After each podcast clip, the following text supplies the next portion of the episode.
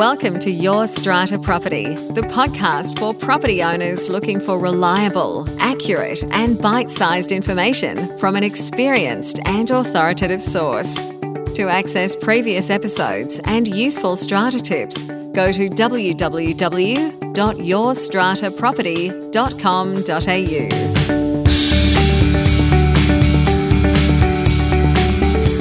Hello and welcome. I'm Amanda Farmer, and this is Your Strata Property. Michael Darby has over 16 years' experience in the management of owners' corporations within large scale residential communities. Prior to establishing Quantum United Management, where he's currently the managing director, Michael was the residential communities manager for PGA Links Management and resort manager at Sanctuary Lakes Resort. Michael has a comprehensive understanding of the skills and knowledge required to set up and operate complex owners corporations within large communities. Michael is an active member of the SCA, the CAI, the Community Associations Industry, which is the peak international membership organisation dedicated to building better communities, as well as the urban development industry of Australia. And I also have, as a special bonus today, five random facts about Michael. Number one, Michael enjoys running and keeping fit. Number two, he has achieved a single figure golf handicap of, wait for it, three. Now, I know nothing about golf, but I think that's pretty impressive. Number three, he's a certified ski instructor. Number four, he met his Dutch wife while in the Austrian Alps. And number five, he has had an albatross, um, for dinner. I don't know, an albatross and three holes in one. Another golf term. Got it. Today, I am absolutely delighted to welcome Michael Darby of Quantum United Management. Welcome, Michael. Thank you, Amanda, for having me. We are very lucky to have a man with such a wide range of skills on our show, Michael. Thank you very much for making the time and coming to us from Victoria. We don't have too many Victorian guests on the show. Beautiful and sunshine down here, of course, as always. Excellent to hear from you. And today we're talking about strategic planning. And that might be a term that you don't necessarily associate with strata communities, strategic plans, but both you and I, Michael, think it's pretty important when it comes to making sure we're getting the most out of our homes, our investments, and the most for our clients that we're working for. So I'm going to ask you first up why do you think it's critical for strata communities to have a strategic plan in place? Yes, look, firstly, critical is probably a big word. Um, it's not critical per se. We'd like it to be probably legislated, but um, we think it, we strongly recommend it. It's people's home, and for them to put a three to five year plan together really helps add value uh, to their asset.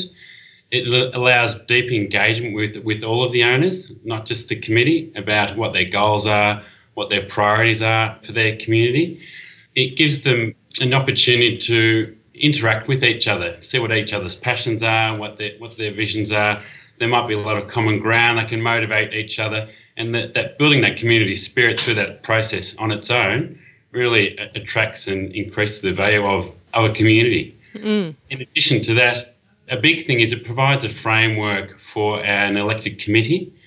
You know, the individual owners are going to have their specific views, but to you know, in, in our view, to truly have a fiduciary duty to fulfil that, they need to be able to realise that they've reached out to the whole community and got feedback from the whole community about, you know, that yes, they're making the decisions for them, but have they gone through a deep process of finding out what the community wants and what their goals are? And the strategic planning process um, allows them to do that, and it provides a framework for those committee members. Mm. Often rotating each year, they float in and out, and you know, as we perhaps know each of them have their own ideas that they like to contribute, and you know the community can bounce around year to year based on what those individual needs are. Where this whole framework of having a strategic plan that probably sits over the committee provides a framework and a guidance for them to operate and manage their owners corporation. Yeah, it was only a, uh, a few episodes ago I spoke with Karen Stiles from the Owners Corporation Network in New South Wales, and she was saying something very similar about the planning process, about having uh, what she called a set of goals and a mission statement. And I think you've used the same word there, Michael goals and priorities, and how valuable that is in guiding, as you say, the committee in particular with its decision making for the next year, the next five years, the next maybe even 10 years. And I think thinking in terms of a vision or goals or a mission might not necessarily be something that committees are used to when they're talking about strategic planning, which might actually sound kind of dry and boring as opposed to the more fuzzy words like goal and vision and mission. Indeed. Look, they're, they're not a company, but we, we think they should operate like a company at the end mm. of the day. Yeah. And the committee is a board you know, in that regard. And, you know, part of the strategic plan is there's succession planning framework that the committee can set up. Mm. And that'll it just sets up the right structure and framework for the community moving forward. I love that idea of succession planning because we do have committee members who might only be in place for a year. If you're lucky, you've got them longer term than that. And having a document like a strategic plan that sets out what it is this committee wants to achieve over a longer period is then going to help those newcomers when they enter the hot seat to um, continue on with those big, longer term projects. Um, thinking of it like a succession plan, I think, is an excellent idea. Yeah, and things like you know the chairman will step down to an acting chairperson, you know, the year after, so and a few members will remain. So there's there's history there, and it's never lost if a whole committee is turned over, for example. Mm. Now, in New South Wales, and you tell me if this is similar in Victoria, we do have the requirement when it comes to uh, funding, so purely speaking in terms of money, to plan for capital works, and we have to have a capital works fund forecast, which covers the next 10 years. Now, it sounds like with a strategic plan, you're talking about something a bit broader. What is it exactly that a strategic plan has in it? And is it similar to a capital works fund plan that we would have here in New South Wales, or do you have something in Victoria that's um, that's identical or similar, I should say, to that, which may not be in your strategic plan? Look, Victoria has something that's identical. It's referred to as a maintenance fund and it's exactly the same thing. It's a, a 15 year term to ensure the, the maintenance of, of capital projects, to uh, put funds aside for the for capital items. And look, it's purely like asset based, the maintenance fund, where a strategic plan is, you know, it might it'll form a part of it, no mm-hmm. doubt, but it's more vision and, and administrative side. There's community focus. There's lots of different areas a strategic plan can go into, where the maintenance plan in Victoria and similarly in New South Wales, no doubt, it's it's legislated you know, fairly tight about what needs to go in there, what, what it's about. So it's really controlled. Where strategic plan, you know, is quite different to that. Example, I guess, of of what a strategic plan would include. One of our communities gone down a process to do that, and they had five themes that they came up with. Their estate is a master plan community of 880 lots. Mm-hmm. Got 27 owners, corporations, and a private residence club within mm-hmm. it. So they're surrounded by um, university and they engage with council a lot in relation to their community. All the streets are normal council roadways, so they have an influence as far as the streetscape presents. So their themes are places and spaces, natural environment, community, heritage, and governance. And each of those themes has specific goals and priorities. And to tease out probably just a couple, places and spaces, for example, long term improvement of community assets, building design excellence. So they all have design guidelines within these communities, improved traffic management, sustainable energy and water practices, and bulk purchasing opportunities. So they haven't restricted themselves specifically to the legislation. Mm. you know, they're, they're bringing in information that influences them outside of that, which I think is you know a good thing to do. And the governance theme talks about developing best practice for OC governance, promoting and planning for the future, and strong community engagement. Mm. So that's an example, I guess, of, of what might be included in a strategic plan. But look, each community, they're going to be similar if the community is structured the same way, but each one has that flexibility, of course, to depending on what comes out of their, their workshops about what might be included in that. Yeah. And uh, no doubt some of our listeners are madly trying to take down notes about what this framework is, if you like, and what these suggestions for themes are. I just want to remind our listeners that you can get the transcript to this episode if you head over to yourstrataproperty.com.au forward slash 123, this being episode 123. Now, it sounds like, Michael, um, this would have been a massive task for this huge community. Is it something that you as managers were very closely involved in? Did you instigate it? Did you handhold? Did you engage professionals? How did this work? Walk us through the process of putting together a plan like this. Look, it's a good question. For them specifically, they realised in hindsight that it wasn't ideal process that they went through. For them, the committee had a primary role of pulling that together mm. and essentially coming up with most of it in the end mm-hmm. and put forward to get tabled at an AGM when you get minimal owners present. Mm. So they've it's been going for a couple of years. They've reported back to the each AGM around that strategic plan framework. But having a relook at it now, they're going to rerun the process again. There wasn't that deep engagement with the whole community. Mm. You know, there's you haven't got everyone on board. Unless yep. you got them on board, it's it's going to be going to have trouble to succeed. So we're going to assist them in that regard and take them through that deep engagement. And you're going to get a better outcome. You're going to get more owners uh, on board with mm. what you're trying to achieve. And I guess, look, I'll step through how we are going to uh, look at working through it with them. Great. So, like I said, it starts off with the deep engagement. It might be an online survey mm. through questions, and there's strategic questions to tease out the right information. So, you're getting a lot of feedback through that process. It's easy to do. Owners can do it quite simply. It's not, you know, you limit it to 10 to 20 questions to not make it too laborious, but we would then uh, run two workshop sessions that we would lead, and we bring in a consultant as well just to really make sure it's efficient. We get the good information out of it, and that's open to everyone, of course. And at the end of the day, some people like to live in that community and not get deeply involved, and that's fine and we try and promote it as much as we can. You know, get get involved with your community. There's mm-hmm. a lot of value in doing that. It's going to go on without you and go in directions that you might or might not want it to go in. So. Mm. It's we you try and engage and get as many people on board as we can. You're going to get a better outcome. So we run those two workshops. We then the committee will have a strategic planning working group, mm-hmm. and we'll work through the information that comes out of that, collate it together, collate the feedback, filter through that information, There'll then be an action planning workshop, and they look to really uh, refine the goals and the priorities that are coming out of that and set the agenda for the process uh, moving forward. Once that plan is refined, it's then presented at the AGM for all the owners you know, online performance so they can read through what the outcome is um, of all that process and look to adopt it at that point. Mm. And then following on, moving forward, there's a working group to focus on the, the priority actions coming out of that plan periodically. And of course, there's an annual review process with owners and with the committee. So, mm. what really stands out to me there, Michael, is the use of technology, and in particular, starting with that online survey. I think that is such a valuable step to be able to achieve that level of engagement and make sure that each owner feels like they've had the opportunity to have a say. And it is so easy to do these days with the tools that we have available when it comes to um, sending out emails and uh, putting together those surveys ways, which, as you say, can be really quick and easy.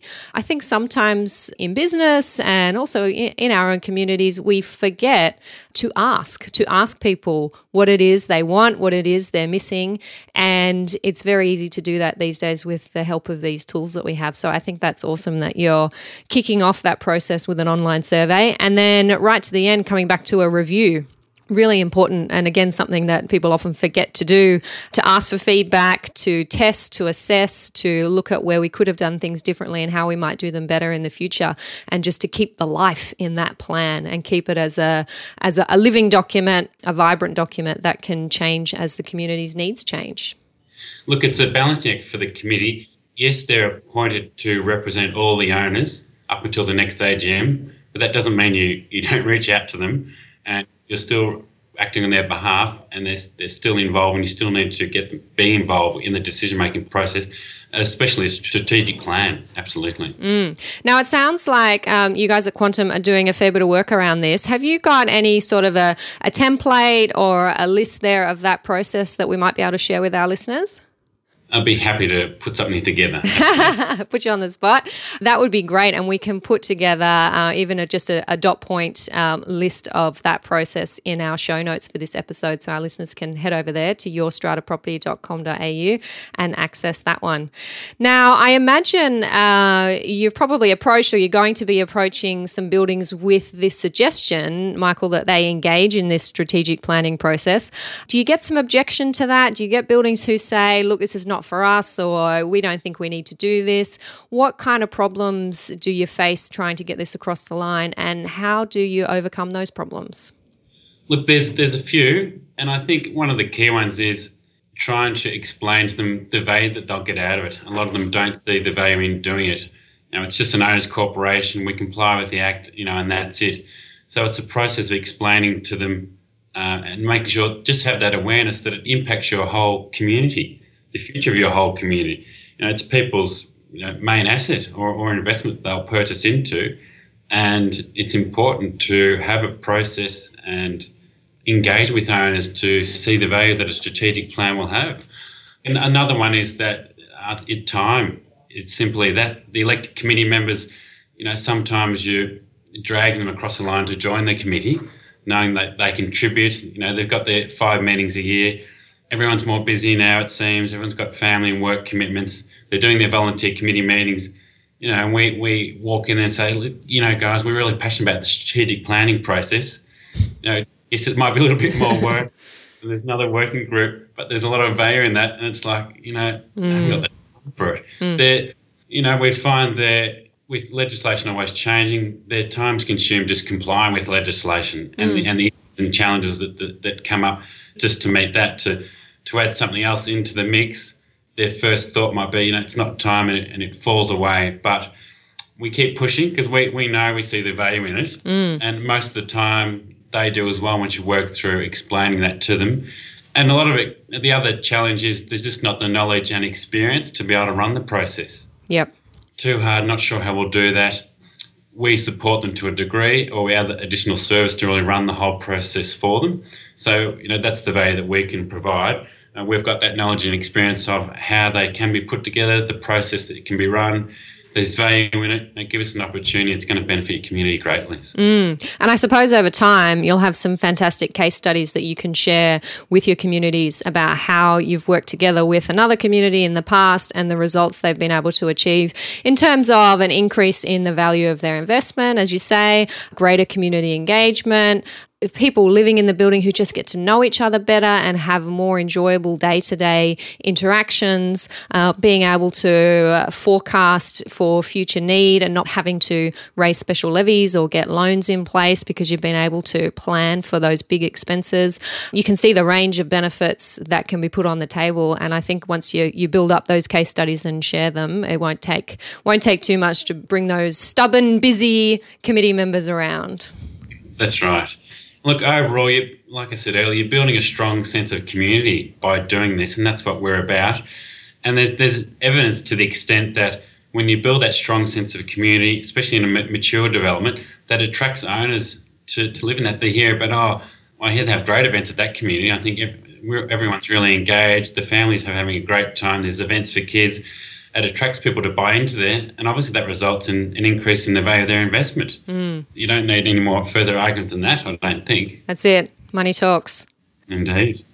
Now, Michael, time for the book question. What books have had the greatest impact on you and why? Look, there's a couple.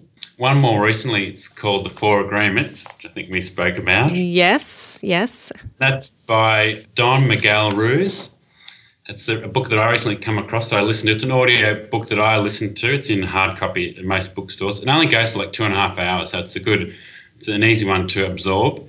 It's essentially a practical guide to personal freedom. So it's a personal development book, and I'm I'm into those. Mm, me too. Um, it's a, based on Toltec wisdom about the philosophy and ancient wisdom of the teachers of a, a tribe from central Mexico, is where it originates from. The first 15 minutes are pretty heavy it's about, you know, we're all from light. Everything around us is not the truth. We need to search for our own way. So you have ah. to get heavy yeah. bit. We're back in university. so hopefully they don't turn off and hang in there because it, it, gets really there's a lot of value that comes through. You know, after that point, that might be for some people also. That's fine. But it talks about how we're raised, or they refer to it as how we're domesticated. And mm. we're imposed with agreements on how to behave, how to act, what religions we'll have when we're growing up, and how that those agreements affect us as we, as we grow up. And it's suggesting that we should replace some of those limiting agreements with, with other ones that are more productive for being a you know positive, engaging person. And it suggests four agreements for us to focus on. And the first one is to be impeccable with your word and that's that's about speaking with integrity. It's about say only what you mean. Mm. Don't gossip about others, and don't use your word against yourself or others.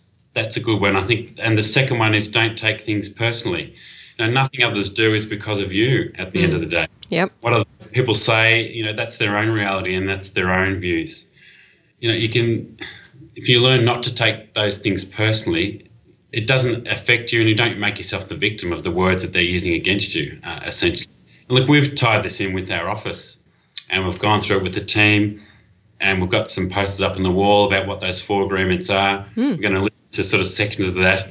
And the next one in particular is a, is a big one for our team is to, to not make assumptions about what people are saying. You know, ask more questions if, if you don't know uh, specifically what they're asking you to. Communicate with others as clearly as you can to avoid misunderstandings.